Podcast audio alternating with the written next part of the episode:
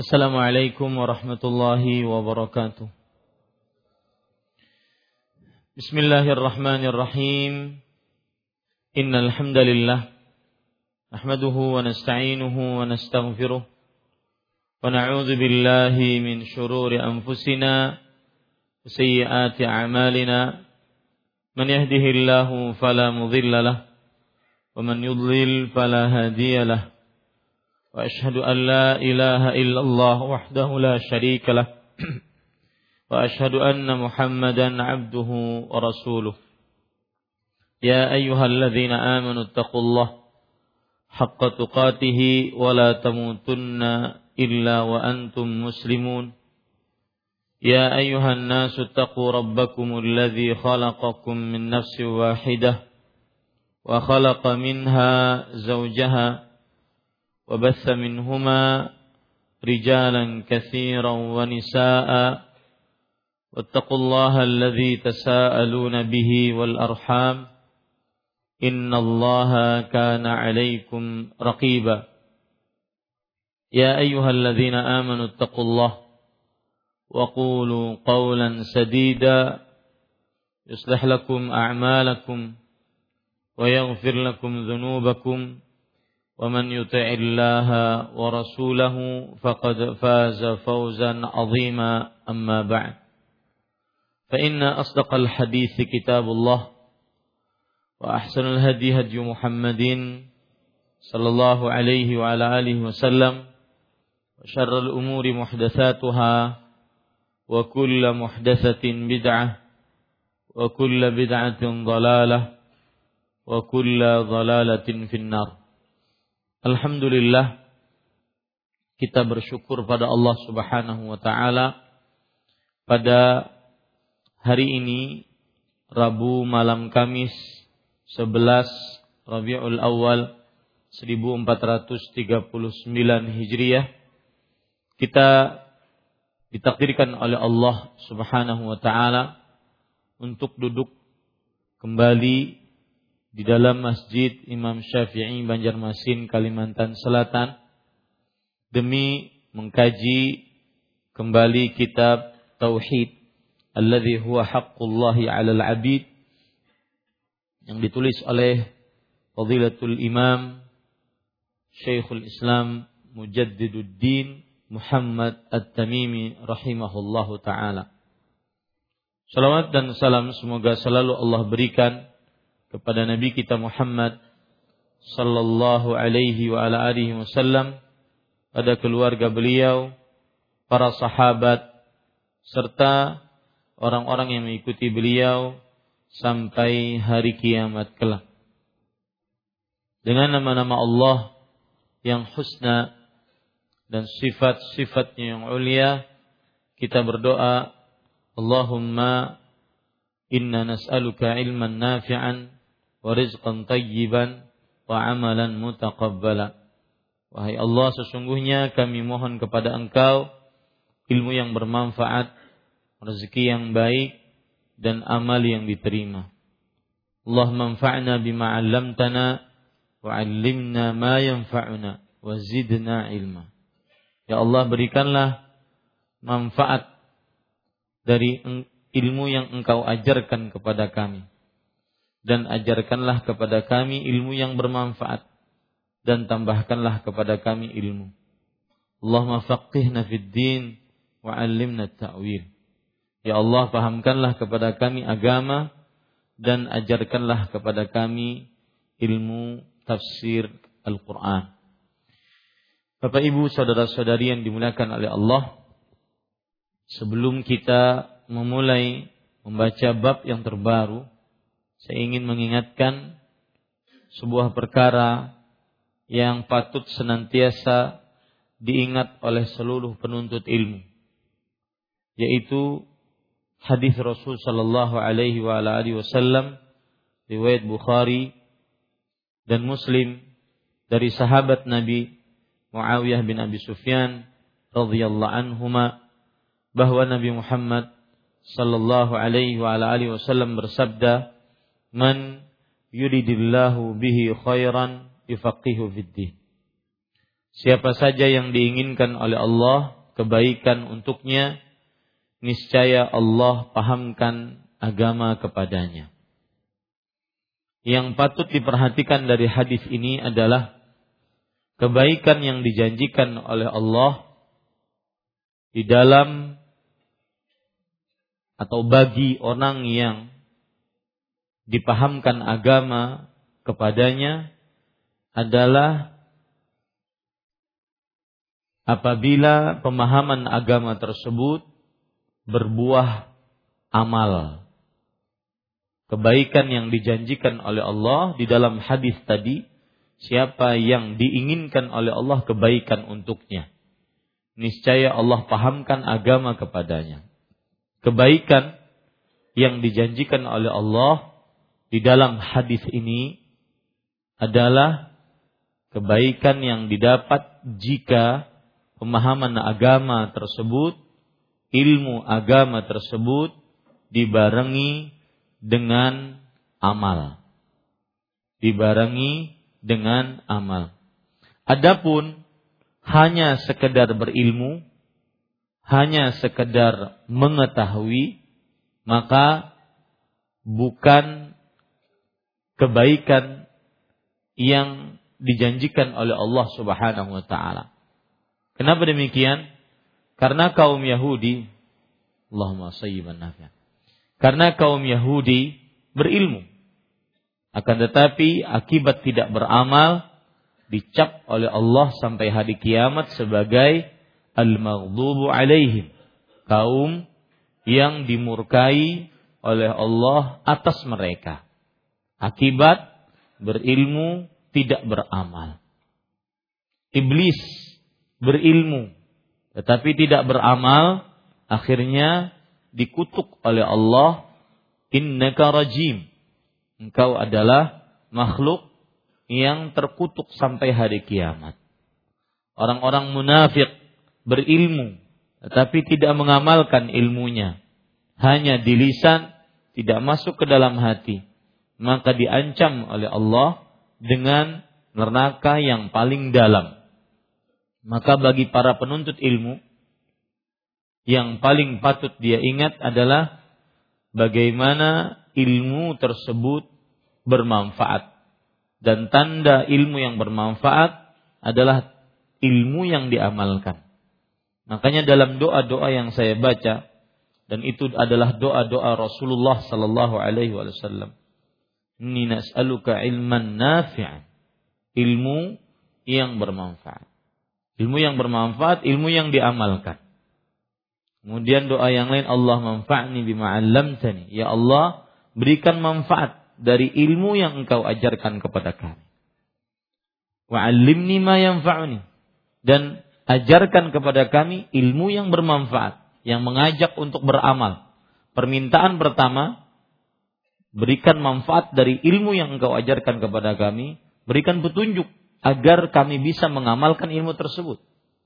Permintaan yang kedua yaitu wa'allimni ma yanfa'uni. Ajarkan kepada kami ilmu yang bermanfaat yaitu ilmunya yang diminta yang bermanfaat.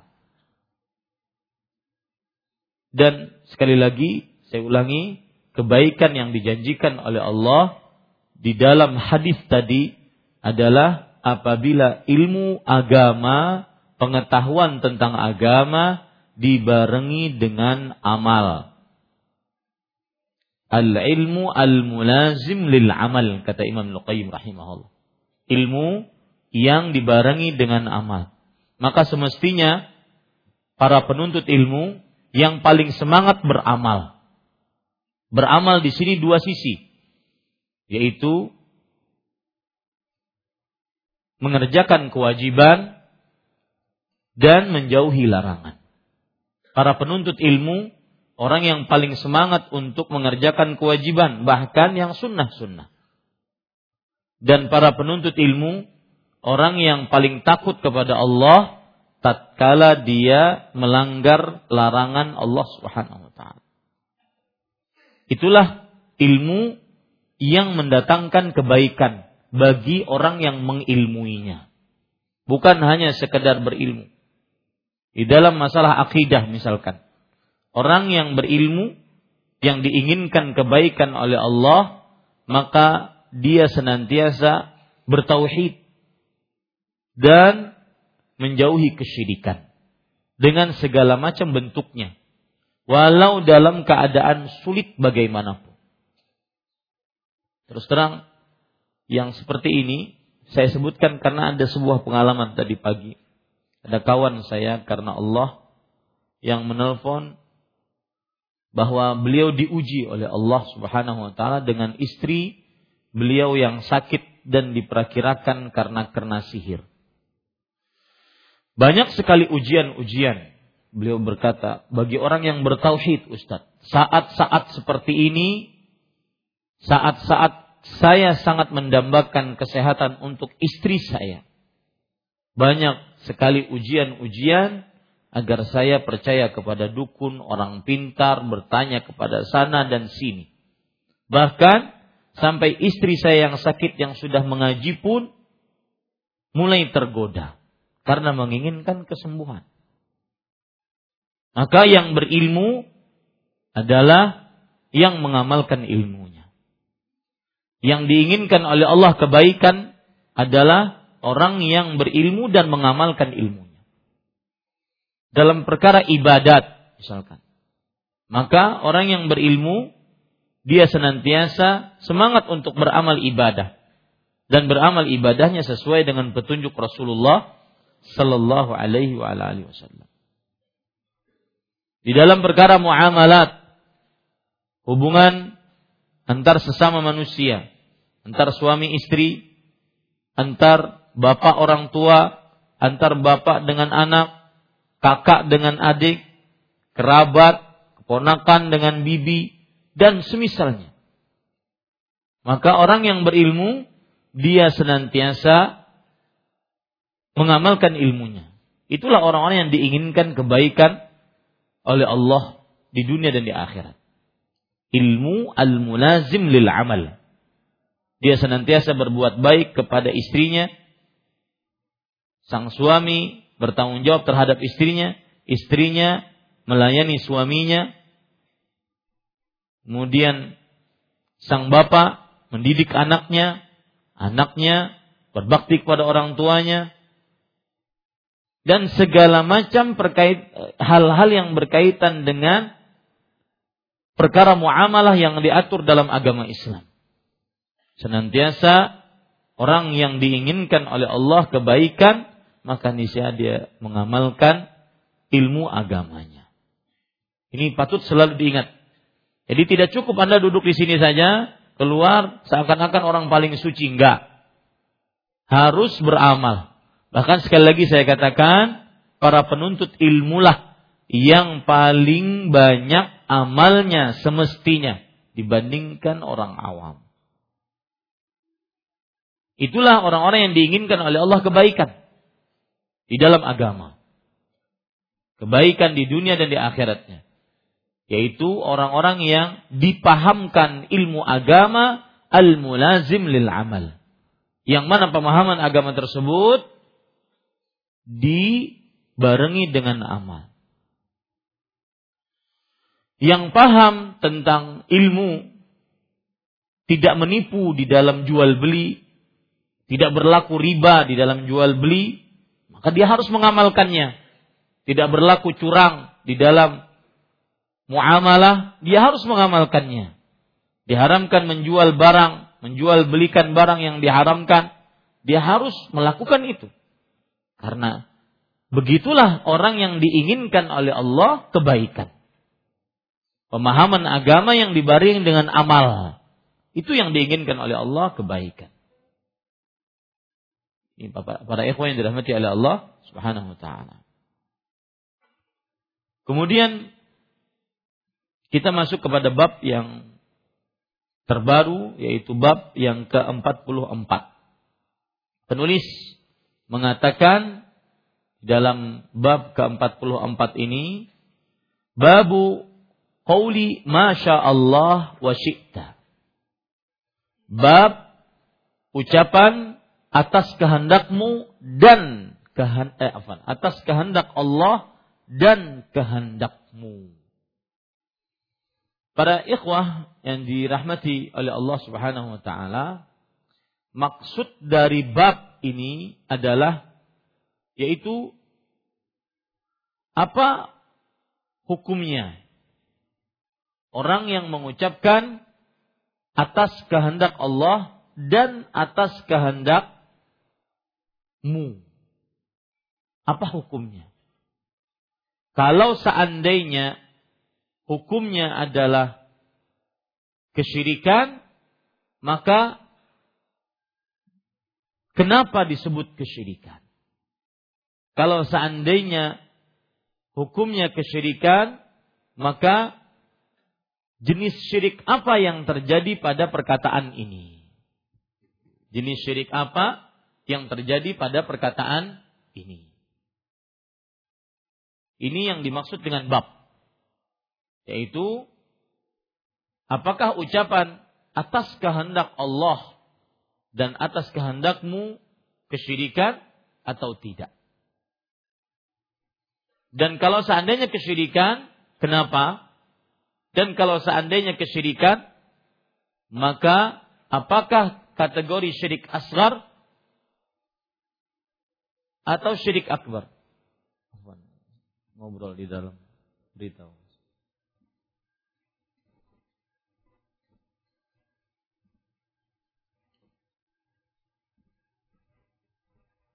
Para ikhwan yang dirahmati oleh Allah Subhanahu wa taala,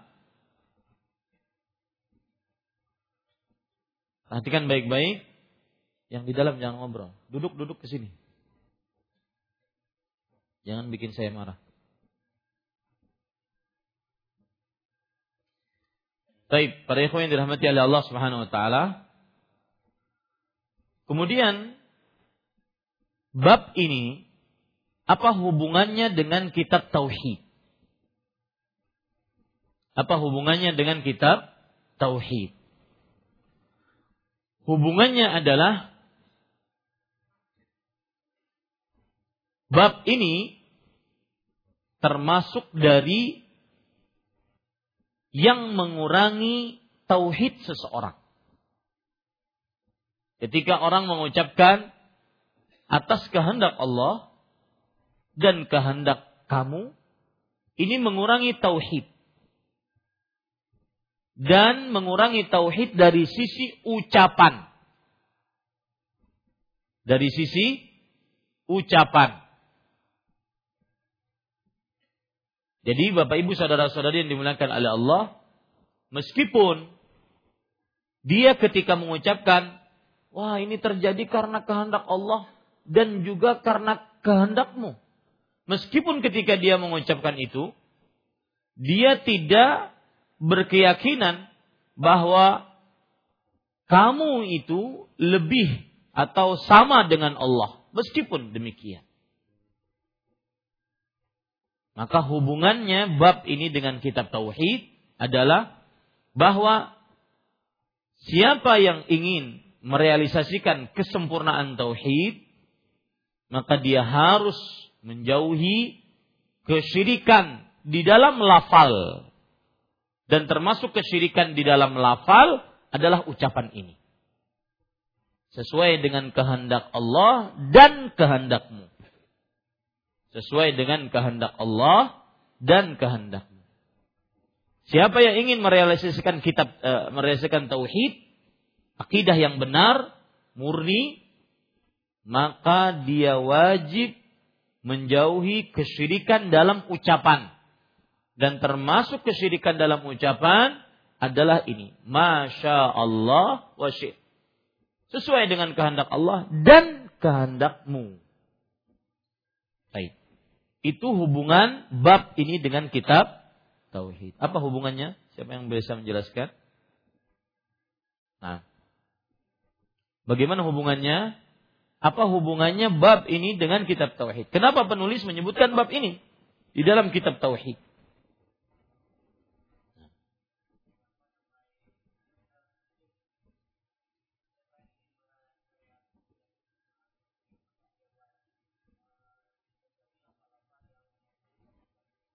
Dan termasuk lafal yang mengandung kesyirikan?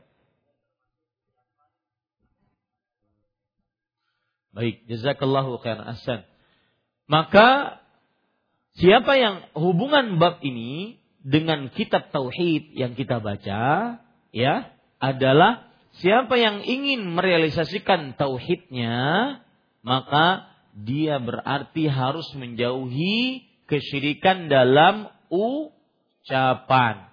Termasuk bentuk kesyirikan dalam ucapan adalah bab ini. Yaitu ucapan sesuai dengan kehendakmu dan eh, kehendak Allah dan kehendakmu. Para ikhwah yang dirahmati oleh Allah Subhanahu wa taala, saya ingin menjelaskan di mana letak kesyirikannya. Ucapan sesuai dengan kehendakmu dan kehendak Allah. Perhatikan masya Allah wa syi'ta.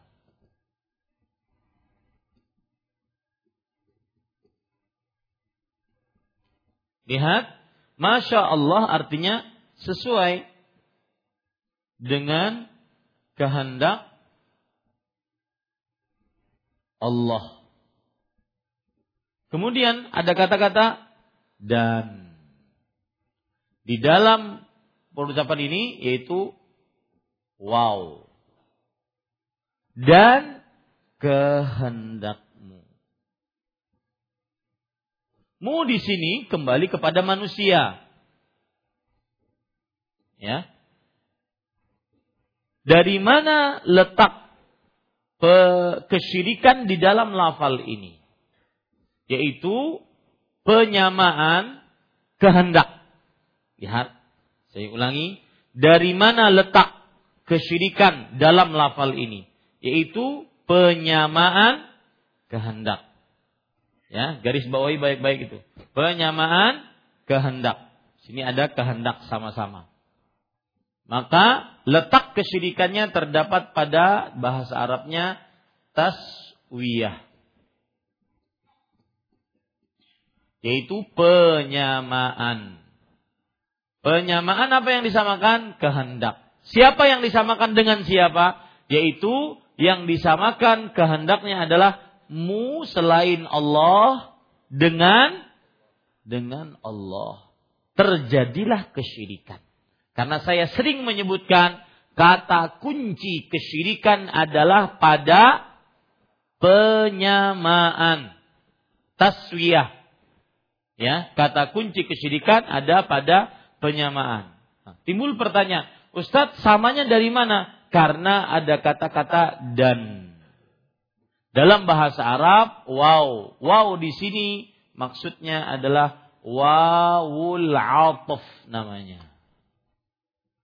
Yang artinya penggandengan. Ya, wawul atuf penggandengan. Menggandengkan kehendak kamu yaitu manusia dengan kehendak Allah. Ya, di sini rahasia kesyirikannya ada. Dan kalau kata wow yang diartikan dengan dan diganti dengan summa, nah ini beda. Yang artinya kemudian. Yang artinya apa? Kemudian. Kemudian berbeda. Kenapa? Karena ada semacam tingkatan. Sesuai kehendak Allah kemudian. Ada semacam tingkatan. Kehendak Allah di atas, kemudian kehendakmu. Ustaz, pemakaiannya dalam kehidupan kita sehari-hari gimana sih ini? Misalkan, ini semua terjadi karena Allah dan karenamu. Ya, itu. Kalau bukan karena Allah dan kamu tadi yang nyebrang, saya akan tabrakan. Nah, itu pemakaian sehari-harinya.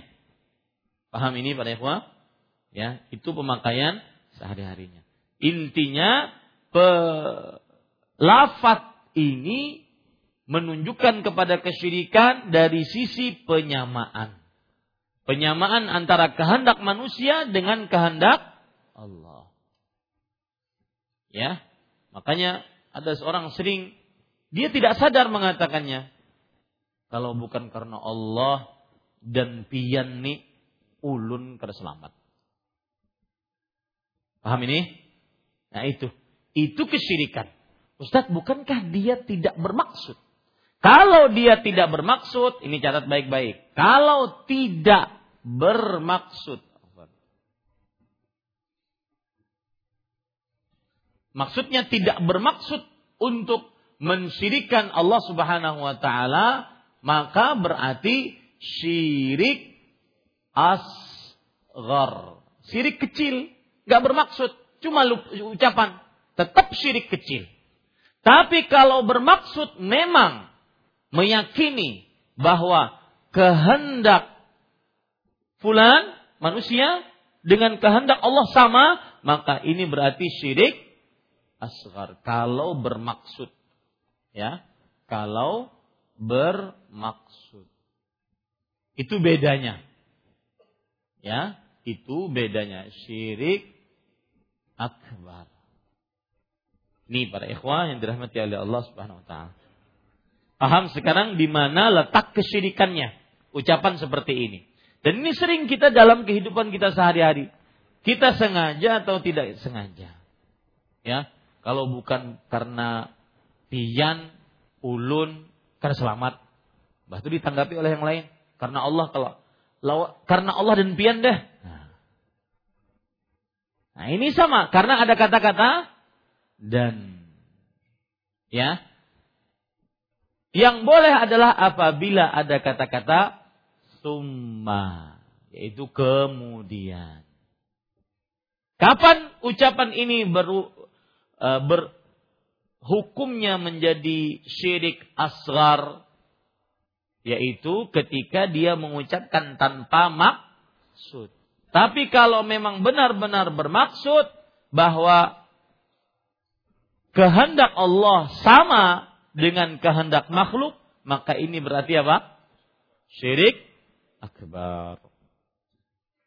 Baik, insya Allah bisa dipahami maksud dari bab ini. Kita masuk kepada eh, apa yang disebutkan oleh penulis dari hadis-hadis.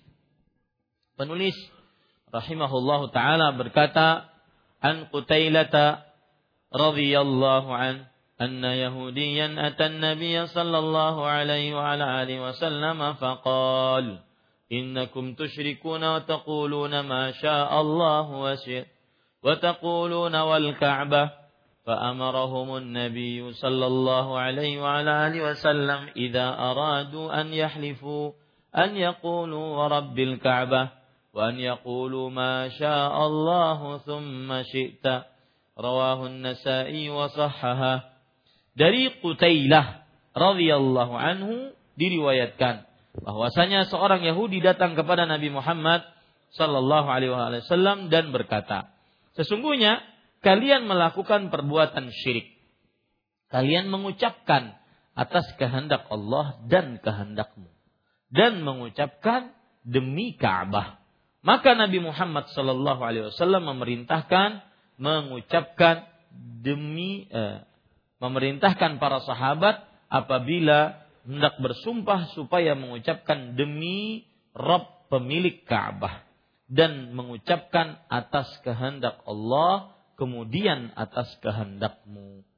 Pada ikhwah yang dirahmati oleh Allah Subhanahu wa taala, perhatikan baik-baik dari Kutailah. Siapa Kutailah? Para ikhwah yang dirahmati oleh Allah Subhanahu wa taala, Kutailah di sini adalah ucapannya Kutailah. Jadi baca baca membaca namanya itu Kutailah. Dulu tidak ada harokat pak. Makanya para ulama ketika tidak ada harokat mereka mengatakan bidhammil qaf wa fathit ta. Artinya qafnya diberikan harokat dhammah.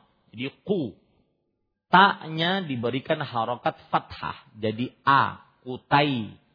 Dengan ada ya as-sukun dengan ya yang diberikan harokat sukun menjadi kutailah. Begitu dulu. Jadi tidak ada harokat. Kita di zaman sekarang mudah. Ya, dulu nggak ada harokat. Nah, Kutailah ini, Bapak Ibu saudara-saudari yang dimuliakan oleh Allah, adalah seorang perempuan namanya Kutailah. Bintu Saifi. Binti Saifi Al-Ansariyah. Beliau adalah seorang sahabat wanita Rasulullah Sallallahu Alaihi Wasallam yang berhijrah. Artinya beliau orang yang berhijrah dari kota Mekah ke kota Madinah. Beliau berarti dari kaum muhajirin. Dan beliau dari berasal dari Juhainah. Juhainah. Baik. Dan pada ikhwah saya ingin mengingatkan bahwa di antara para sahabat Nabi radhiyallahu anhum kalau mereka itu adalah seorang muhajirin mempunyai kedudukan. Karena disebutkan dalam Al-Quran, surat At-Taubah, surat ke-9 ayat ke-100. Yaitu Allah Subhanahu wa taala berfirman was-sabiqunal awwalun minal muhajirin wal ansar. Dan kaum muslimin generasi pertama dari kaum muhajirin dan ansar. Disebutkan dulu kaum muhajirin. Kaum muhajirin lebih tinggi kedudukannya dibandingkan kaum ansar. Dan ini merupakan kebanggaan bagi seorang sahabat. Dan sering di dalam biografi-biografi sahabat Nabi disebutkan yaitu dia sebagai muhajirin. Dia sebagai muhajirin. Kalau penduduk kota Madinah dia sebagai kaum ansar. Baik. Kemudian Bapak Ibu saudara-saudari yang dimuliakan oleh Allah, dari Kutailah radhiyallahu anha diriwayatkan bahwasanya seorang Yahudi Yahudi adalah penganut agamanya Nabi Musa alaihi salam. Dinamakan demikian karena Allah Subhanahu wa taala berfirman di dalam surat Al-A'raf ayat 156 Inna hudna ilai. Kami hudna. Dari kata hada Yahud. Hudna ilai. Artinya kembali kepada engkau. Makanya Yahudi tersebut maksudnya adalah kembali. Ya, ini para ikhwan yang dirahmati oleh Allah. Atau Yahudi dinamakan Yahudi karena kakek mereka bernama Yahuda bin Ya'qub salah satu anak dari Nabi Yakub yang bernama siapa? Yahuda. Maka akhirnya pengikutnya namanya siapa? Yahudi. Itu dua sebab. Kenapa seorang Yahudi dinamakan Yahudi? Karena diambil dari surat Al-A'raf ayat 156 yang berbunyi inna hudna kata-kata hada hudna Yahudi ya ada lagi sebab yang kedua karena nenek moyang mereka bernama siapa? Yahuda bin Yakub. Ini para yang dirahmati oleh Allah Subhanahu wa taala. Bahwasanya seorang Yahudi datang kepada Nabi Muhammad sallallahu alaihi wa ala alihi wasallam dan berkata, ini terjadi di kota Madinah karena dulu kota Madinah sebelum akhir-akhir hidup Rasulullah sallallahu alaihi wasallam penduduknya heterogen ada Yahudi, ada Nasrani, ada Majusi, ya. Heterogen penduduknya. Dan ini juga menunjukkan bahwasanya Islam jika berkuasa maka tidak akan menyakiti agama lain. Karena Islam itu agama rahmatan lil alamin. Dan ini membantah sejarah ini membantah, menyanggah orang-orang yang fobia, yang tidak suka terhadap ajaran Islam. Bahwa Islam apabila ditegakkan dan berkuasa, maka tidak akan menyakiti agama lain. Buktinya kaum Yahudi bisa nyaman bertemu dengan Nabi Muhammad sallallahu alaihi wasallam. Dan bahkan memberikan saran. Lihat, Yahudi berkata, sesungguhnya kalian melakukan perbuatan kesyirikan. Kalian di sini maksudnya kaum muslimin, para sahabat Nabi radhiyallahu anhum pada saat itu melakukan kesyirikan. Kalian mengucapkan atas kehendak Allah dan kehendakmu. Sudah saya jelaskan tadi. Atas kehendak Allah dan kehendakmu. Dari sisi mana kesyirikannya? Penyamaan. Penyamaan antara siapa dengan siapa? Kehendak makhluk dengan kehendak Allah. Dari sisi mana? Eh, apa buktinya? Ucapan dan dalam bahasa Arabnya wow. Wownya disebut wow apa tadi? Wow ataf. Wow ataf. Yang arti ataf apa?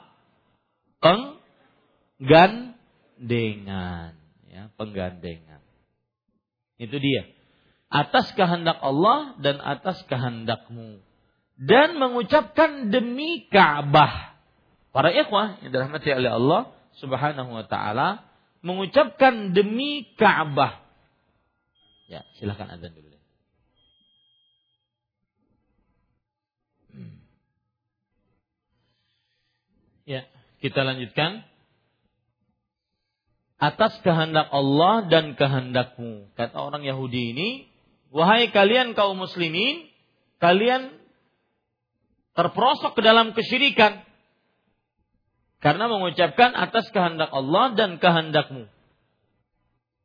Dan mengucapkan demi Ka'bah. Ya, Ka'bah para ikhwan yang dirahmati oleh Allah Subhanahu wa taala adalah tempat ibadah yang pertama kali Allah Subhanahu wa taala bangunkan untuk manusia di atas muka bumi ini sebagaimana firman Allah Subhanahu wa taala di dalam Al-Qur'an awwalu baitin wudi'a lin-nas bahwasanya Ka'bah adalah rumah pertama kali yang diletakkan untuk manusia. Sebagaimana dalam surah Ali Imran ayat 96, "Inna awwala baitin wudi'a lin-nas lalladzi bi mubarakan." Sesungguhnya rumah yang pertama kali Allah letakkan untuk manusia sebagai tempat ibadah yang berada di Bakkah yang penuh dengan berkah dan petunjuk untuk alam semesta. Itu Ka'bah. Dan Ka'bah pada ikhwah yang dirahmati oleh Allah Subhanahu wa taala Ka'bah itu bentuknya tidak seperti yang Anda kira sekarang. Kalau kita lihat Ka'bah, maka dia akan berbentuk seperti ini. Yang sekarang ini, ya. Ka'bah kita lihat ada semacam setengah lingkaran, kemudian ada empat sisinya atau kubus dia. Ya.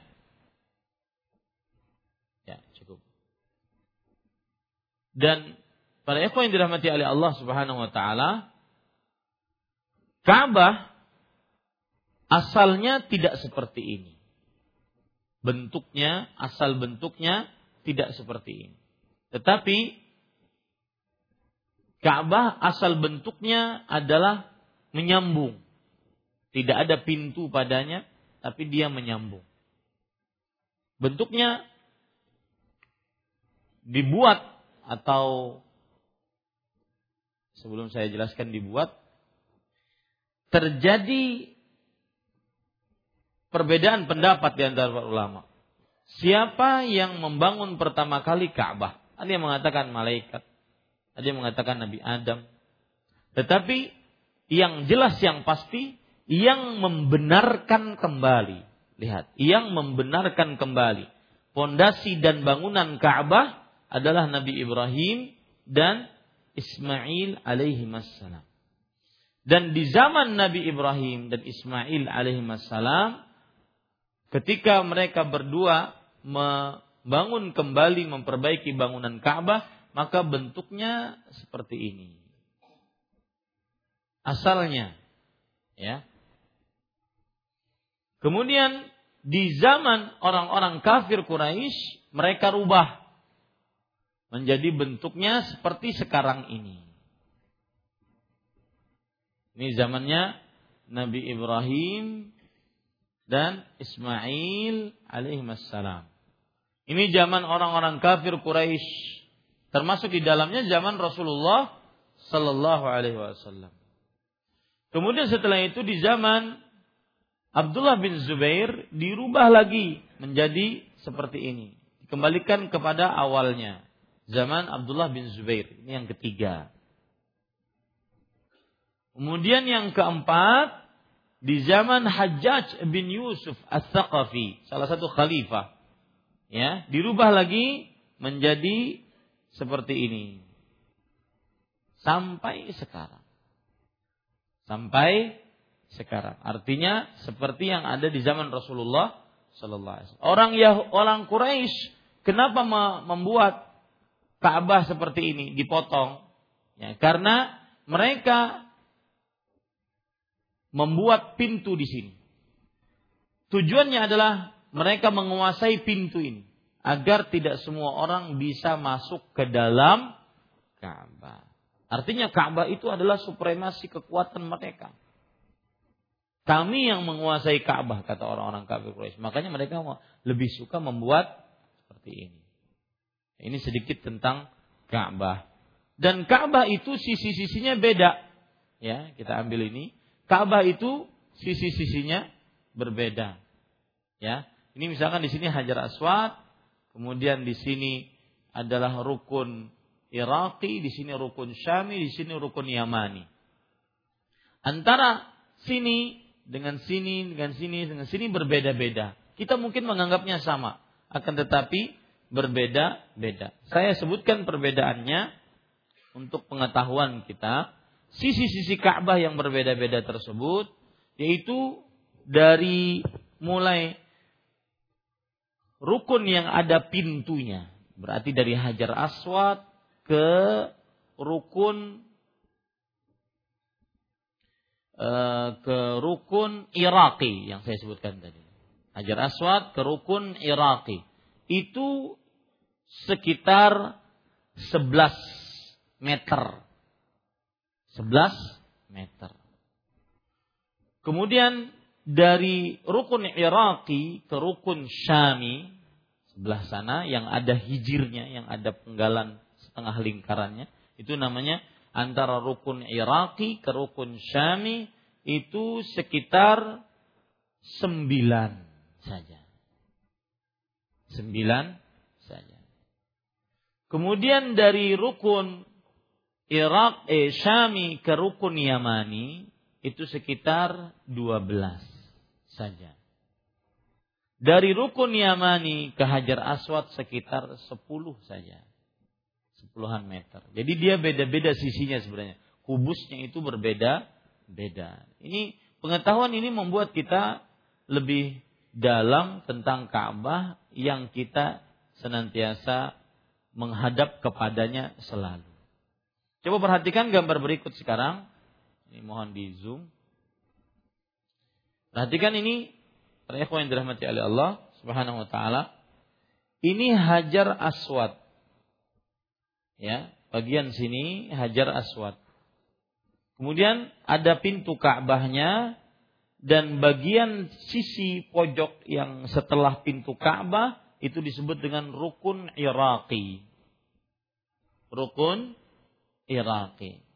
Kemudian setelah rukun Iraqi ada pojokan selanjutnya disebut dengan rukun Syami. Kemudian setelah itu rukun Yamani. Dan pada ikhwah yang dirahmati oleh Allah Subhanahu wa taala, kalau Anda perhatikan dan disebutkan oleh para ulama bahwa rukun Hajar Aswad itu bagian timur dunia. Jadi pusatnya dunia. Makanya Allah Subhanahu wa taala menyebutkan Mekah itu adalah ummul qura. Ummul qura. Artinya pusat dunia. Litundira ummal qura wa man haulaha. Engkau wahai Muhammad sallallahu alaihi wasallam memberikan peringatan kepada Ummul Qura yaitu kota Mekah, penduduk kota Mekah yang disebut dengan pusatnya dunia. Makanya keliru orang Mesir mengatakan Masr amud dunia. Bahasa mereka ya. Mesir itu ibunya dunia, itu salah itu. Karena uh, pok atau uh, sumber ataupun pusat dunia adalah Mekah. Di antaranya Ka'bah ini adalah pusat arah-arah yang empat. Timur, barat, utara, selatan. Timur di sini. Ya, di, hiji, di Hajar Aswad. Berarti rukun Syami di sebelahnya barat. Ya, di sebelahnya barat. Berarti di sini selatan, rukun Iraki selatan. Rukun Yamani utara. Ya, perhatikan sekarang saya tulis di sini. Ini membuat kita lebih mengagungkan Al-Qur'an, eh mengagungkan eh, Ka'bah Al-Musyarrafah. Ya. dan senantiasa bercita-cita untuk senantiasa bisa pergi ke sana, tidak pernah bosan-bosan. Ya. Saya terkesan dengan Ustadz Abu Sulaiman Maududi hafizahullah taala. Beliau ketika saya tanya, "Antum sering sekali pergi umroh, haji. Apakah enggak bosan?" Anak suka katanya. Anak ingin mati di sana. Gimana? Nah, jadi susah kalau sudah begitu ya. Ini Hajar Aswad. Hajar Aswad. Tadi kita sebutkan Hajar Aswad, di sini pintu Ka'bah. Hajar Aswad daerah mana? Timur. Ini rukun Syami. Berarti apa? Barat. Ya, ini rukun Iraki. Rukun Iraki ini berarti uh, selatan. Ya, selatan. Sini rukun Yamani. Rukun Yamani adalah utara. Ah, kebalik.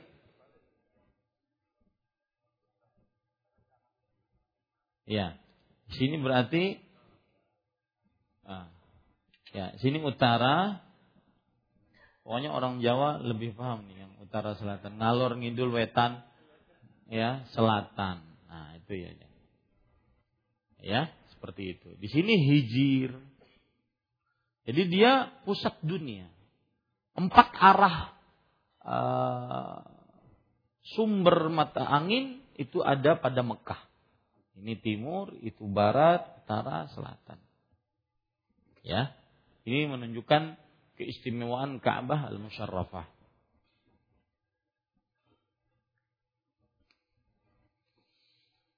Baik. Nah, dengan keagungan Ka'bah, tetap saja seseorang tidak boleh bersumpah dengan demi Ka'bah. Kenapa demikian? Karena para ikhwan yang dirahmati oleh Allah Subhanahu wa taala itu sebuah kesyirikan. Ka'bah meskipun dia mulia dan agung maka dia adalah makhluk Allah Subhanahu wa taala. Dia adalah makhluk Allah Subhanahu wa taala. Kemudian maka Nabi Muhammad sallallahu alaihi wasallam memerintahkan para sahabat radhiyallahu anhum apabila hendak bersumpah supaya mengucapkan demi Rob pemilik Ka'bah.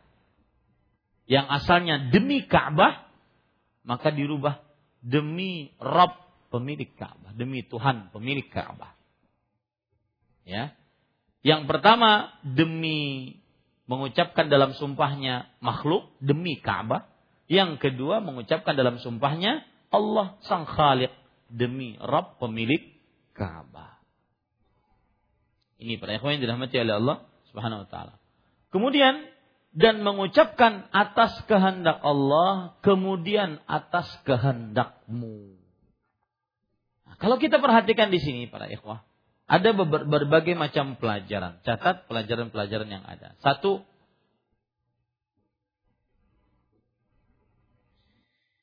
yaitu disyariatkan untuk kembali kepada kebenaran.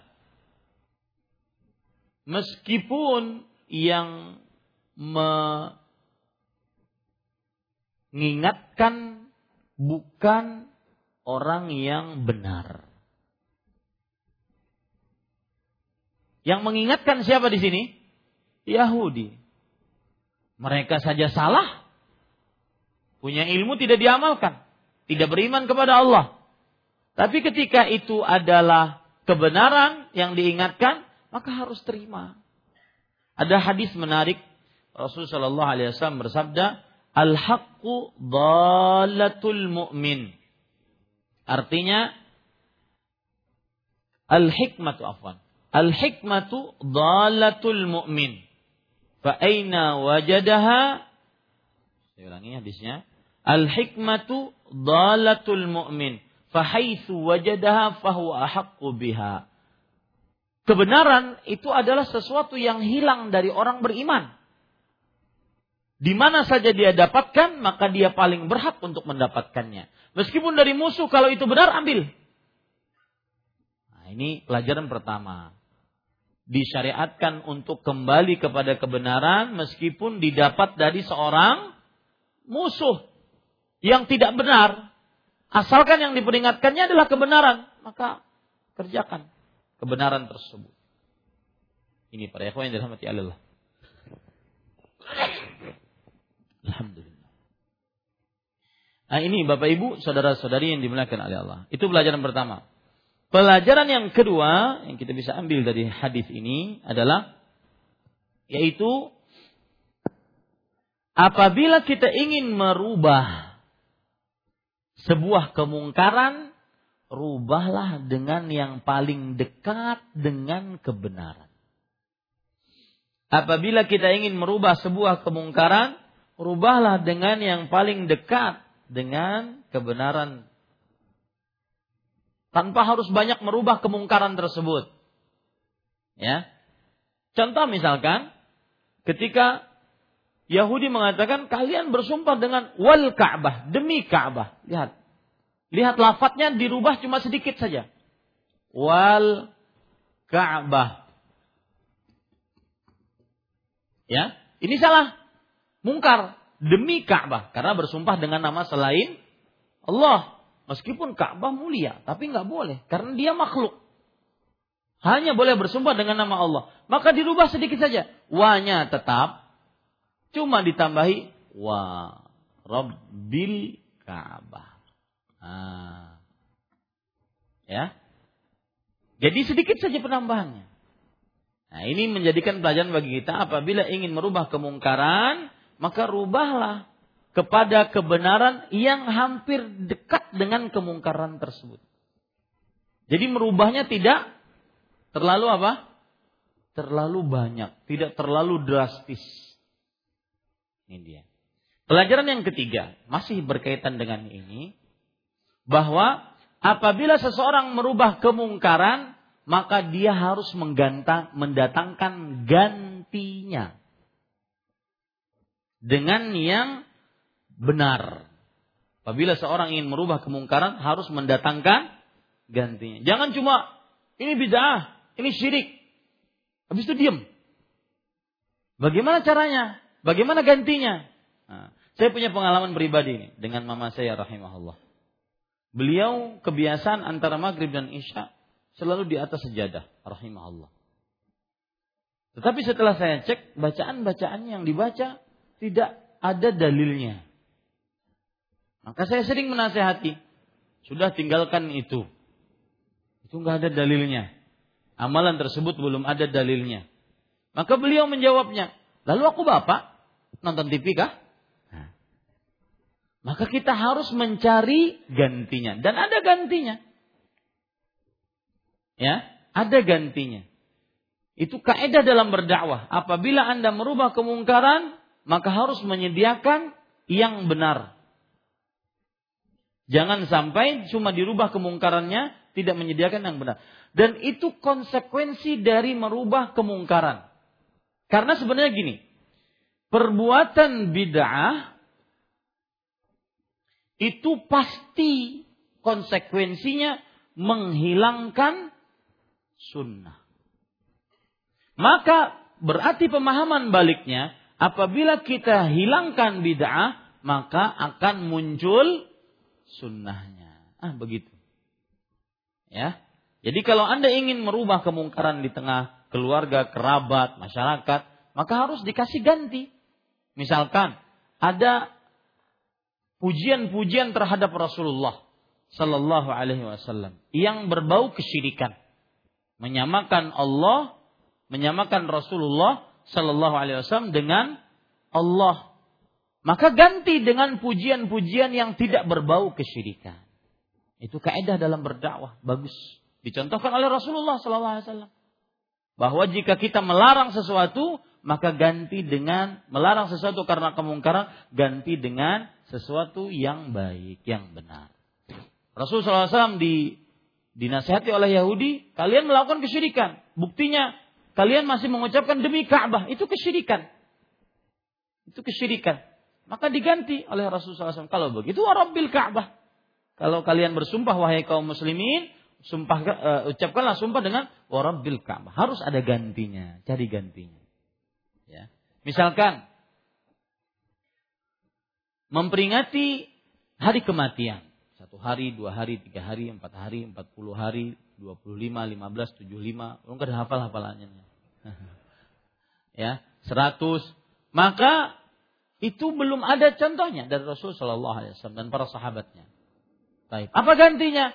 Oh, ada amalan-amalan yang sesuai dengan syariat yang dengannya kita bisa berbakti kepada kedua orang tua.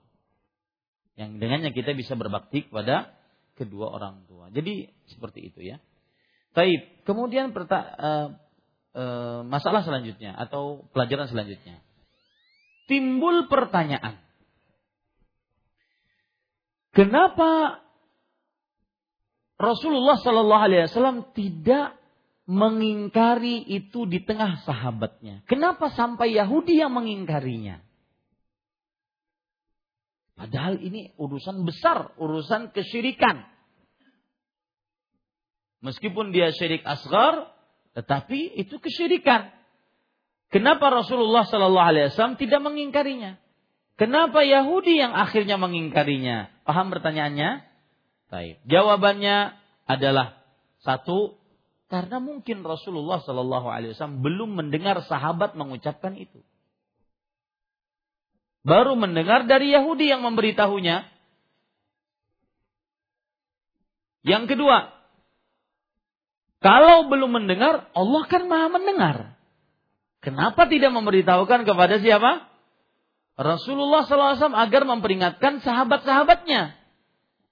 Maka jawabannya Bapak Ibu saudara-saudari yang dimuliakan oleh Allah, ucapan itu syirik asgar, bukan syirik akbar. Dan Yahudi dan apa yang dilakukan oleh Yahudi ini merupakan musibah bagi mereka. Mereka memperingatkan syirik asgar, sedang mereka sendiri terprosok ke dalam syirik akbar. Apa keakbarnya kesyirikan yang dilakukan Yahudi. Apa kesyirikan Yahudi? Syirik akbarnya. Karena mengatakan Uzair bin Allah wa qalatil yahudu Uzair bin Allah dan Yahudi mengatakan Uzair adalah anak Allah Subhanahu wa taala sebagaimana disebutkan dalam surat At-Taubah ayat 30. Wahai kalian Yahudi, Kalian mengingatkan kaum muslimin tentang syirik asgar. Kalian sendiri terperosok ke dalam syirik akbar. Menjadikan anak untuk Allah. Timbul pertanyaan kembali. Kenapa Yahudi menjadikan Uzair anak Allah? Karena Uzair ini hafal kitab Taurat. Nah, hafal kitab itu pengetahuan-pengetahuan yang antum harus ketahui. Ya. Dan Uzair ya, bolehkah seorang dinamai anak dengan Uzair? Enggak boleh karena itu nama yang diagungkan oleh kaum Yahudi. Ada orang bertanya, "Ustaz, saya kelahiran anak laki-laki. Kalau bisa kasih nama anak saya." Dan kalau bisa namanya yang belum pernah orang bernama dengannya. Tapi islami dan nyentrik. Saya bilang Fir'aun. Namanya Islami dalam Al-Quran. Ya. Coba nyari nama yang gak usah aneh-aneh gitu. Harus belum pernah manusia bernama dengannya. Gak usah aneh-aneh. Abdullah, Abdurrahman, Ahabul Asma ilallah. Nama yang paling dicintai oleh Allah Abdullah Abdurrahman. Ya. Ini aneh-aneh namanya. Maka jangan nanti namanya Uzair. Uzair Ustaz ada dalam Al-Qur'an. Ya. Ini para ikhwah yang dirahmati oleh Allah Subhanahu wa taala. Jadi jawabannya mudah tadi pertanyaan, kenapa hanya Yahudi yang memberitahukan kepada Rasulullah? Bukankah itu kesyirikan? Kenapa enggak Rasulullah? Maka jawabannya tadi apa? Mungkin Rasulullah SAW belum mendengarnya. Jawaban yang kedua, bahwasanya kalaupun Rasul SAW belum mendengarnya, Allah kan maha mendengar. Kenapa nggak diberitahukan juga? Maka jawabannya ini adalah musibah besar untuk Yahudi. Mereka terperosok ke dalam dosa syirik akbar tetapi malah memperingatkan orang tentang syirik asgar begitu ya. Baik. Kemudian pelajaran selanjutnya yang kita bisa ambil dari hadis ini. Para ikhwan yang dirahmati oleh Allah Subhanahu wa taala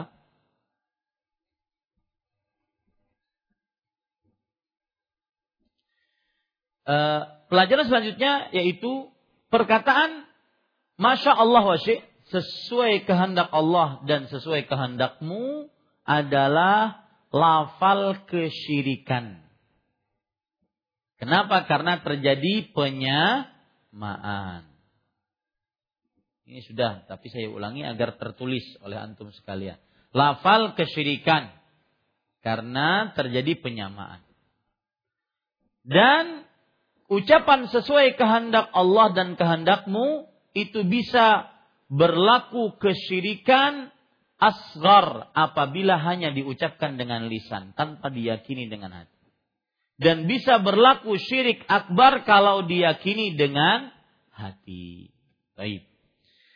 Kemudian pada ikhwan yang dirahmati oleh Allah Subhanahu wa taala. Pelajaran selanjutnya yang kita bisa ambil dari hadis ini bahwa orang Yahudi tahu syirik asgar. Nah. Orang Yahudi mengetahui apa itu syirik aswar. Maka jangan sampai kalah kita dengan orang Yahudi. Ya, orang-orang yang bersumpah dengan nama selain Allah, demi Allah, demi Rasulullah. Saya baru-baru ngelihat kemarin orang-orang yang menghina atau membubarkan kajian.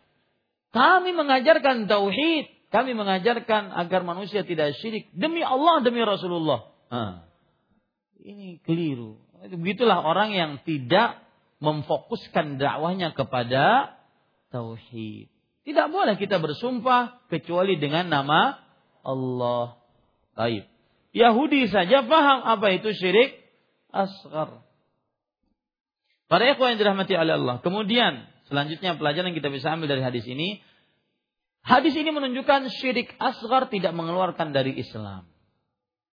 Hadis ini menunjukkan syirik asgar tidak mengeluarkan dari Islam.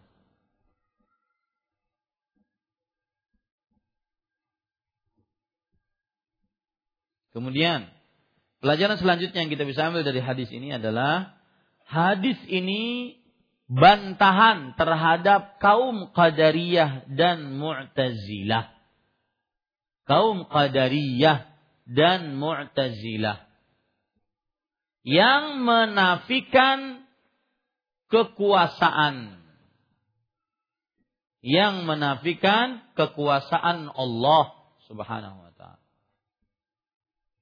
Kaum Qadariyah adalah kaum yang mengaku bahwa atau meyakini bahwa manusia berkuasa.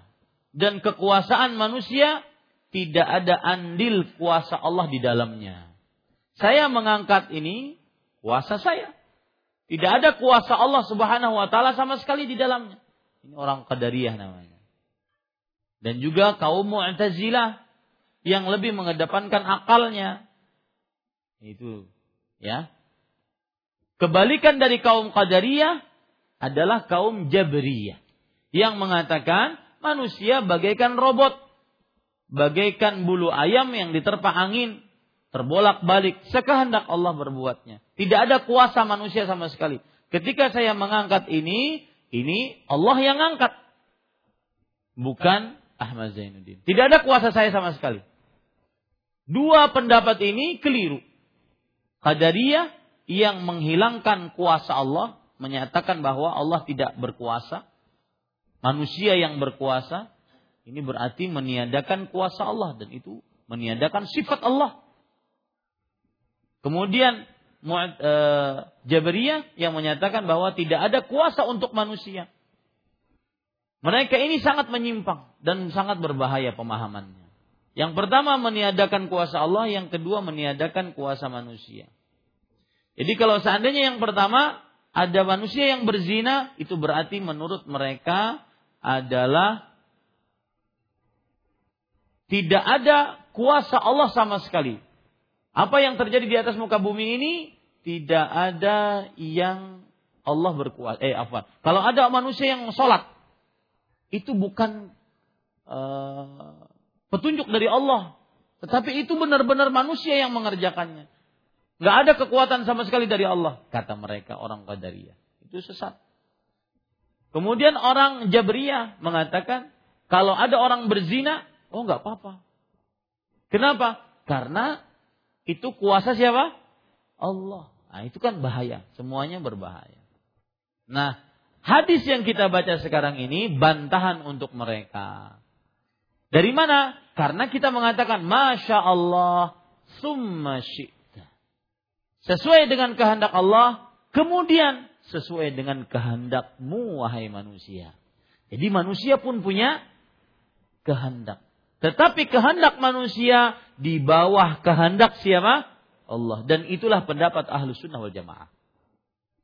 Pendapat Ahlus sunnah wal jamaah meyakini bahwa manusia punya kuasa. Tetapi kehendak manusia dan kuasa manusia di bawah kehendak dan kuasa Allah. Dalilnya surah At-Takwir ayat 28 sampai 29. Liman sya'a minkum an yastaqim. Bagi siapa di antara kalian yang menghendaki untuk lurus. Di antara kalian yang menghendaki untuk lurus. Berarti ada kuasa, kehendak untuk kalian. Wa ma dan tidaklah kalian berkehendak, ada kehendak untuk kalian, itu untuk manusia. Illa kecuali an yasha Allah Rabbul Alamin. Kecuali atas kehendak Rob semesta alam. Nah, itu pendapat yang lebih kuat. Eh, pendapat yang eh, paling benar bahwa manusia mempunyai kekuasaan. Saya mengangkat pena. Ini kuasa saya. Tapi kalau tidak diberikan kekuatan oleh Allah, maka tidak akan kuasa. Ini para ikhwan yang dirahmati oleh Allah, ada orang ngajar dan dia ini orang Jabriyah. Syekh ini pemahamannya Jabriyah. Syekh datang orang. Syekh istrimu berzina. Maka kata Syekh, kurang ajar. Ayo kita ke sana. Maka sang murid mengingatkan, Syekh, itu kan kuasa Allah. Karena pemahamannya apa? Jabriyah. Maka kalau begitu, oh iya, sudah kita lanjutkan belajarnya istrinya berzina dibiarkan naudzubillah. Ini bahayanya orang yang berpahaman Jabriyah dan Qadariyah. Baik, itu pelajaran-pelajaran yang kita bisa ambil dari hadis tadi. Kemudian pelajaran yang terakhir para ikhwan yang dirahmati oleh Allah dari hadis ini yaitu adalah bahwa Ka'bah sebesar apa pun agungnya tidak diperbolehkan untuk bersumpah dengan namanya. Karena bersumpah hanya boleh dengan nama Allah Subhanahu wa taala. Ka'bah sebesar apa pun agungnya maka tidak boleh bersumpah dengan namanya. Karena bersumpah hanya dengan nama Allah Subhanahu wa taala. Kalau Ka'bah saja tidak boleh apalagi Apalagi apa? Makhluk-makhluk selain Ka'bah, benda-benda selain Ka'bah. Ya, demi kris nih. Demi mandauku tujuh turunan nih. Nah, ini nggak boleh. Ya. Ini para ikhwan yang dirahmati oleh Allah Subhanahu wa taala. Baik, itu kira-kira yang bisa kita bahas. Mohon maaf cuma satu hadis kita bisa ambil. Insya Allah kita lanjutkan pada pertemuan yang akan datang wa sallallahu nabi Muhammad walhamdulillahi rabbil alamin. Assalamualaikum Waalaikumsalam. Mohon maaf saya ingin bertanya dalam surat Al-Asr ayat 1 demi masa. Surat Ad-Duha ayat 1 demi waktu matahari. Asyams ayat 1 demi matahari dan cahayanya. Bolehkah bersumpah semisalnya bersumpah dengan seperti ayat-ayat tersebut? Maka jawabannya ini kekhususan bagi Allah. Bersumpah dengan makhluk-makhluk ciptaannya yang luar biasa. Ya. Seperti masa, itu makhluk ciptaan Allah yang luar biasa. Seperti matahari, bulan, wal qamar, wal qamari idza talaha. Kemudian seperti matahari wasyamsi wa duhaha. Ya, ini adalah salah satu hak prerogatif Allah Subhanahu wa taala bersumpah dengan makhluk-makhluknya yang agung-agung seperti masa, waktu dan semisalnya. Maka manusia tidak boleh bersumpah dengan ini demi matahari misalkan, nggak boleh.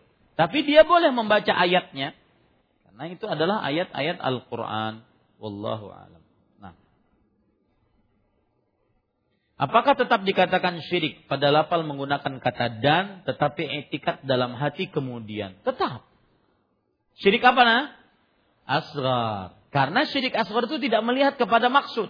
Yang penting ente mengucapkan ucapan itu. Itu syirik asgar sudah. Mengucapkan ucapan saja syirik asgar. Kalau berkeyakinan memang sama kehendak Allah dengan kehendak makhluk. Berarti syirik akbar. Nah itu bahayanya ya. Berguru harus dengan ustadz yang bersanat dan sanatnya harus sampai kepada Rasulullah SAW. Jangan berguru dengan ustadz yang tidak bersanat. Kalimat ini saya sering dengar. Apa maksud dari kalimat tersebut? Ini kalimat kadang-kadang kalimat haqqin urida bihi batil. Artinya, perkataan yang benar tetapi diinginkan kebatilan. Dan kalimat ini digunakan oleh sebagian kelompok yang menyempal ke dalam agama Islam. Akhirnya mereka membuat eksklusivisme. Membuat kekhususan bagi kelompok mereka. Belajar hanya dengan ustadz mereka. Karena ustadz mereka mempunyai sanat. Sedangkan yang tidak punya sanat maka tidak diterima ilmunya. Ini kalau seandainya Anda mengajari Al-Quran tidak punya sanat, maka Al-Qurannya ditolak. Saya nggak mau. Ini penolakan terhadap Al-Quran, penolakan terhadap hadis-hadis Rasul Sallallahu Alaihi Wasallam dengan metode namanya yang disebutkan dalam pertanyaan ini namanya metode mangkul. Metode mangkul. Mangkul itu artinya belajar harus dengan guru yang punya sanat, sanatnya sampai kepada Rasulullah Sallallahu Alaihi Wasallam. Maka ini adalah penipuan terhadap umat Islam. Kenapa? Karena sebenarnya tujuannya adalah eksklusifisme. Artinya kelompok mereka saja yang benar. Selain yang tidak selain dari kelompok mereka maka keluar dari agama Islam. Bahkan kelompok ini kadang-kadang kalau kita masuk ke masjidnya, maka kita dianggap orang yang najis. Akhirnya dipel ya, orang yang najis dan itu sudah menjadi rahasia umum. Tidak bisa disembunyikan. Maka ini tidak benar kelompok seperti ini. Ya. Tetapi kalau seandainya yang dimaksud adalah belajar harus dengan ustadz, guru, yang mempunyai sanat. Maksudnya adalah sebelum saya sebelum saya maksudnya ngomong-ngomong saya punya sanat maka belajarlah sama saya. Ya, kalau ingin tahu lihat datang ke rumah saya. Jadi yang yang aku kelompok-kelompok itu datang ke Masjid Imam Syafi'i harus belajar sama saya. Ya, saya punya sanat. Ya, mau sanat apa? Al-Qur'an, mau sanat hadis, saya punya. Maka silahkan orang-orang itu tersebut belajar sama saya. Karena kita pakai metode mereka kan. Ya. Ini pada ikhwan yang dirahmati oleh Allah Subhanahu wa taala. Taib. Uh, apabila yang dimaksud adalah belajar dengan sanat, maksudnya belajar ilmu-ilmu yang benar berdasarkan Al-Qur'an dan hadis Rasul, maka ini yang benar. Ya, maka ini yang benar. Dan jangan terkecoh. Biasanya kelompok yang seperti ini yang menggunakan e, metode mangkul ini yang dipelajari adalah kitab-kitab hadis. Hadis Sahih Bukhari, Sahih Muslim, Sunan Abi Daud, Sunan Tirmidzi, Sunan Nasai, Sunan Ibnu Majah. Itu yang dipelajari. Kutubus Sittah namanya. Enam kitab hadis pokok dalam uh, ilmu hadis menurut ahlu sunnah wal jamaah. Tetapi tadi mereka mengaku orang-orang yang eksklusif. Apabila tidak masuk kelompok mereka, maka dianggap uh, najis, kafir, musyrik. Diakui atau tidak diakui oleh mereka. Maka ini hati-hati ya di pemahaman eh, di tengah-tengah kaum muslimin tersebar pemahaman ini. Mereka biasanya memakai metode Ustadz, lalu bagaimana mereka bergaul dengan kaum muslimin yang mereka anggap sebenarnya orang-orang kafir, orang-orang musyrik. Tetapi mereka tetap bergaul, mereka tetap misalkan orang tua mereka tidak masuk ke dalam kelompok mereka tetap digauli dengan baik. Mereka memakai metode namanya budi luhur. Metode budi luhur ini menganggap bahwasanya kita harus berbudi luhur kepada semua orang meskipun belum masuk kelompok kita. Ini pengelabuan kepada umat Islam dan hati-hati dengan kelompok ini. Ini kelompok menyimpang dari akidah ahlu sunnah wal jamaah. Saya punya seorang teman keturunan kesultanan. Setiap keluarga mereka yang menikah diharuskan memberi makan peliharaan tapi dari jin.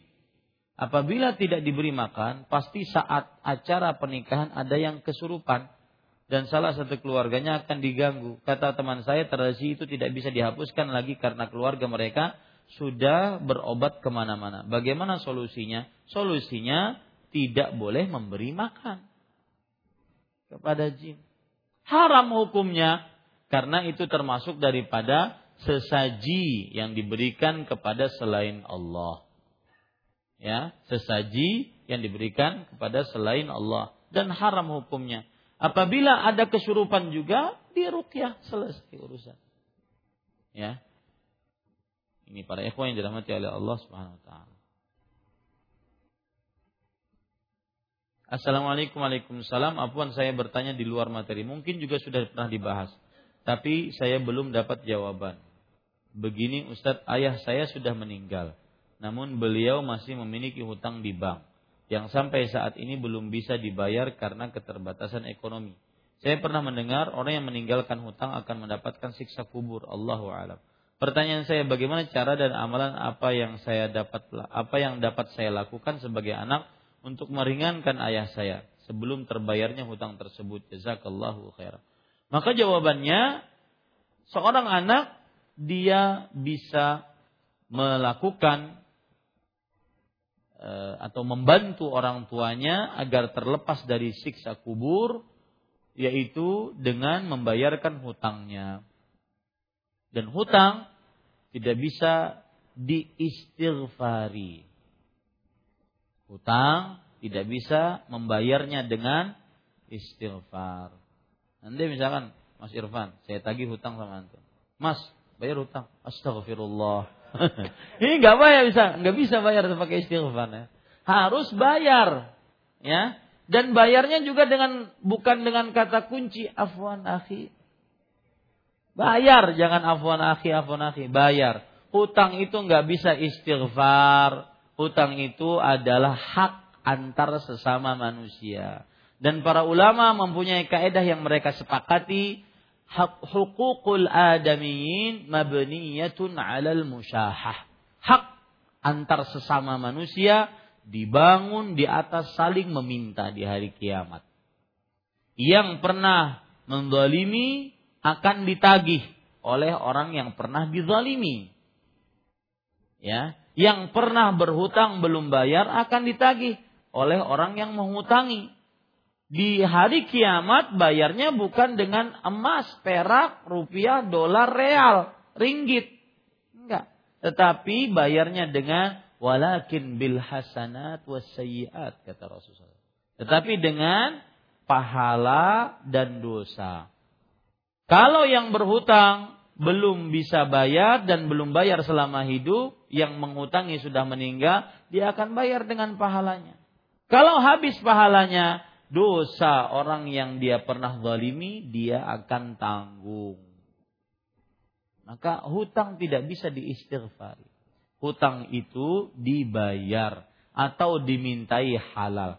Rasul Shallallahu Alaihi Wasallam bersabda, man kanat lahu madlamatun li akhihi fi syai'in aw fi 'irdin falyatahallal minhu al-yawm qabla an la yakuna dinarun wala dirham. Siapa saja yang memiliki kezaliman terhadap saudaranya dalam kehormatannya atau perkara apa pun, maka dia hendaklah minta halal sebelum tidak ada sebelum datang hari tidak ada pembayaran emas dan perak. Dan hutang tidak bisa diistighfari. Hutang tidak bisa dihapuskan dengan amal saleh. Perhatikan itu baik-baik. Meskipun ahli puasa, sunnah, ahli tahajud, ada. Hutang harus bayar. Tidak bisa dibayar dengan amal saleh. Dalilnya apa? Rasul Shallallahu Alaihi Wasallam bersabda, "Yughfaru lisyahid kulla dzambin illa dain." Orang yang mati syahid diampuni dosanya, seluruh dosanya, kecuali dosa hutang. Imam Nawawi eh, apa? Imam Nawawi rahimahullah pernah berkata, "Fi hadzal haditsu dalil, fi hadzal hadithi dalilun ala anna huquqal adamiyyin la tukaffar bil a'malis salihah. Dalam hadis ini terdapat dalil bahwa hak-hak antar sesama manusia tidak dihapuskan dengan amal saleh. Anda ahli puasa itu urusan Anda dengan Allah. Ahli uh, tahajud itu pahala Anda di sisi Allah. Tapi urusan Anda dengan makhluk Allah belum selesai. Makanya Rasulullah SAW bersabda, bahwasanya orang yang berbuat zalim akan dihisap nanti dengan kezalimannya di hadapan orang yang menzaliminya. Hatta tuqadu lisyatil jalha minasyatil qurana. Sampai antar binatang yang berbuat zalim pun dihakimi oleh Allah. Kambing yang patah tanduknya akan didatangkan kambing yang mematahkan tanduknya. Bagaimana manusia? Nanti di hari kiamat Orang yang terbunuh akan membawa kepalanya. Kemudian yang membunuhnya akan didatangkan di hadapan Allah Subhanahu wa taala. Orang yang terbunuh tersebut mengatakan, "Ya Rabb, wahai Rabbku, sal hadza lima qatalani?" Wahai Rabbku, tanya orang ini, kenapa dia membunuhku? Pokoknya kalau ada kezaliman satu dengan yang lainnya harus diselesaikan di dunia. Baik Anda bayar atau minta halal ya Anda bayar atau minta hal maka hati-hati dengan hutang. Makanya anak ini lebih baik dia berusaha membayarkan, tapi tidak wajib dia. Karena yang wajib membayarnya orang tuanya. Cuma kalau ingin menjadi anak yang berbakti bayarlah agar hutang orang tua terbayarkan dan ruhnya orang tua tidak tertahan di langit. Karena Rasul Shallallahu Alaihi Wasallam bersabda, nafsul mu'min mu'allaqatun bidaini hatta yuqda'an nyawanya orang beriman tertahan disebabkan hutangnya sampai dilunasi. Di zaman Rasulullah Shallallahu Alaihi Wasallam ada seorang yang Rasulullah SAW setiap kali didatangkan jenazah, beliau mengatakan hal alaihi dain. Orang ini punya hutang enggak? Maka kata kata para sahabat, la ya Rasulullah, tidak, tidak punya hutang. Kalau disebut tidak punya hutang, beliau solati jenazah tersebut. Kalau disebut punya hutang, beliau akan bertanya, apakah dia punya harta untuk bayar? Kalau punya harta, beliau solati. Kalau tidak punya harta, beliau mengatakan, Sallu ala sahibik. Solati jenazah kalian. Rasulullah SAW tidak mau mensolati jenazah umatnya yang punya hutang. Di awal-awal.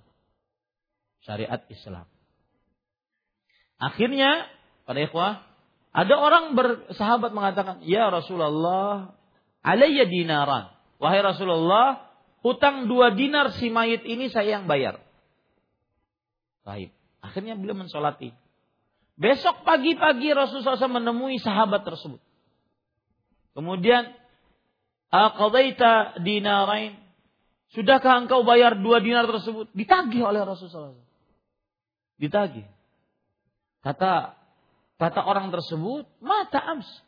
Tunggu sebentar, sebentar wahai Rasulullah. Dia baru meninggal kemarin. Insya Allah saya bayar. Maka akhirnya karena didesak-desak akhirnya dibayar. Dua dinar tersebut. Kemudian kata Rasulullah SAW setelah dibayar, Al-ana baradat jilduh. Sekarang baru dingin kulitnya. Berarti selama belum dibayar, maka disiksa di alam barzakh. Maka hati-hati. Ya, yang punya orang tua yang punya hutang, bayarkan hutangnya. Itu bakti yang luar biasa.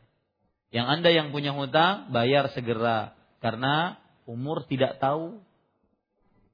Ada sebagian orang saya pernah ketemu di kota salah satu kota di Jawa Barat, ada orang, "Ustaz, saya punya hutang." Berapa pak hutangnya? 15 miliar. Saya lihat dari ujung kaki semua ujung rambut, begini orang punya hutang 15 miliar. Cuma pakai sendal jepit, celana jin, kaosan, punya hutang 15 miliar.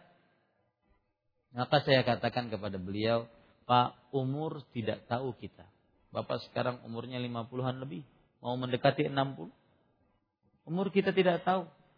Maka jual aset-aset.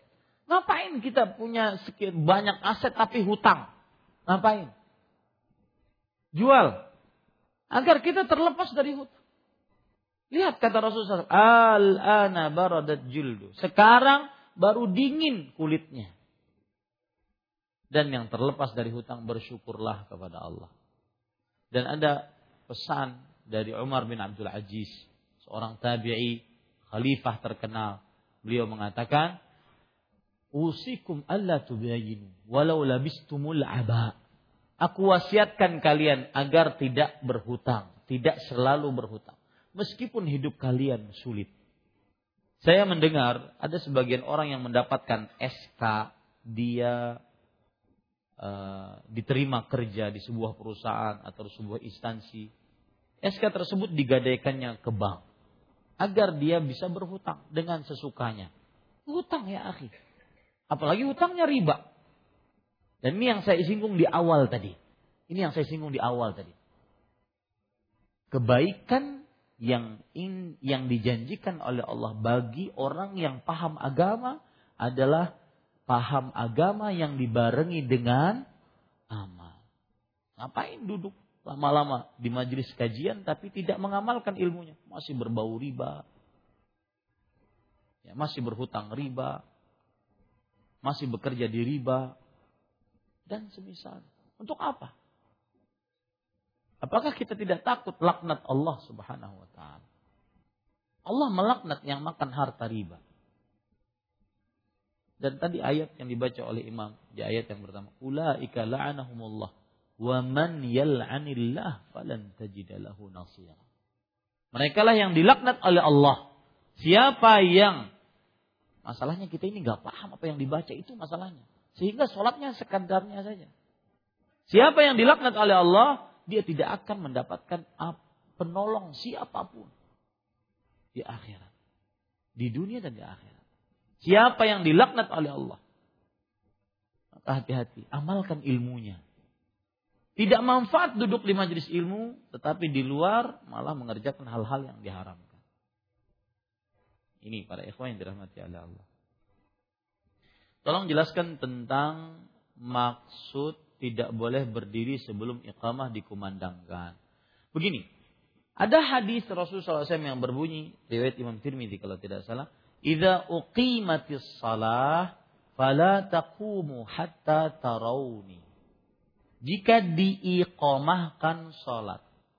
Dalam riwayat yang lain, jika telah diiqamahkan salat, maka janganlah kalian berdiri sampai kalian melihat aku.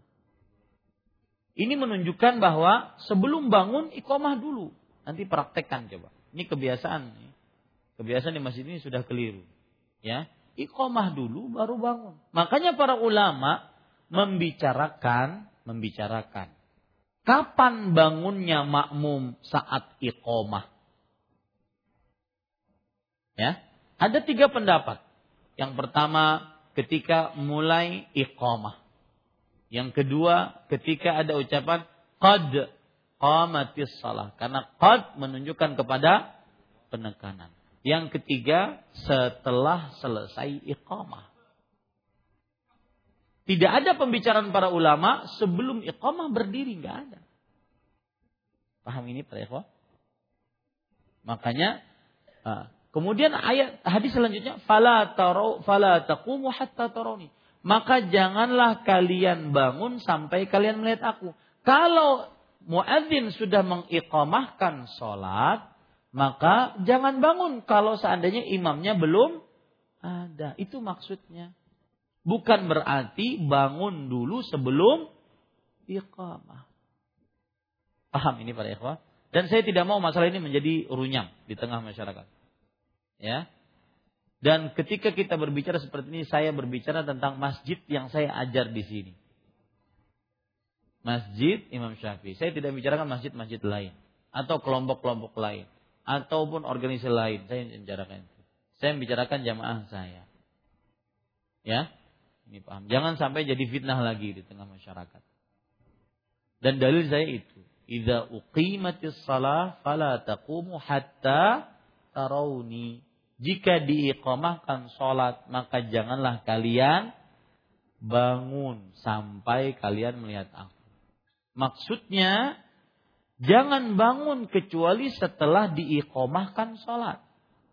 Dan kalaupun sudah diiqamahkan salat, maka janganlah bangun juga kecuali setelah melihat imam. Maka nanti dipraktekkan setelah kajian ini. Ya, Mas Robi dulu maju. Ya, setelah Anda mau ngambil pendapat Imam Malik ketika uh, qad atau pendapat imam lain ketika Allahu Akbar, Allahu Akbar atau pendapat imam yang lain setelah selesai. Itu tiga pendapat mu'tabar. Tapi belum ada pendapat yang mengatakan bahwa sebelum iqamah bangun dulu, enggak ada. Paham maksud saya? Wallahu a'lam. Apakah boleh bersumpah dengan nama Al-Quran? Mengingat Al-Quran adalah bukan makhluk. Maka jawabannya, ini khilaf di antara para ulama. Wallahu alam. Eh, diperbolehkan seseorang bersumpah dengan Al-Quran. Tetapi apabila bersumpah dengan sifat yang diletakkan, maka ini belum ada contohnya. Tetapi diperbolehkan seseorang bersumpah dengan Al-Quran karena Al-Quran adalah sifat dari sifat-sifat Allah subhanahu wa ta'ala. Uh, doa Allahumma inni a'udzubika an usyrika bik wa ana a'lam wa astaghfiruka sampai akhir. Apakah doa berikut Allahumma inni a'udzubika dianjurkan untuk dibaca jika disadari atau tidak kita melakukan kesyirikan. Betulkah doa ini hadis Rasulullah SAW? Iya betul. Ini hadis sahih dan doa tersebut agar kita jauh dari kesyirikan. Lafal doa tersebut dengan uh, lengkap Allahumma inni a'udzubika an usyrika bika ma la a'lam wa astaghfir eh, Allahumma inni a'udzubika an usyrika bika wa ana a'lam wa astaghfiruka lima la a'lam. Saya ulangi, Allahumma inni a'udzubika an usyrika bika wa ana a'lam wa astaghfiruka lima la a'lam. Dan doa ini para ikhwan yang dirahmati oleh Allah Subhanahu wa taala artinya adalah aku berlindung denganmu dari mensyirikanmu dalam keadaan aku mengetahuinya dan aku berlindung denganmu dari mensyirikanmu dalam keadaan aku ya aku beristighfar kepadamu dalam keadaan aku tidak menyadarinya. Artinya beristighfar kepada Allah ketika melakukan kesyirikan ketika melakukan kesyirikan kita tidak mengetahuinya maka kita beristighfar kepada Allah Subhanahu wa taala. Ya. E, tadi tentang bersumpah dengan Al-Qur'an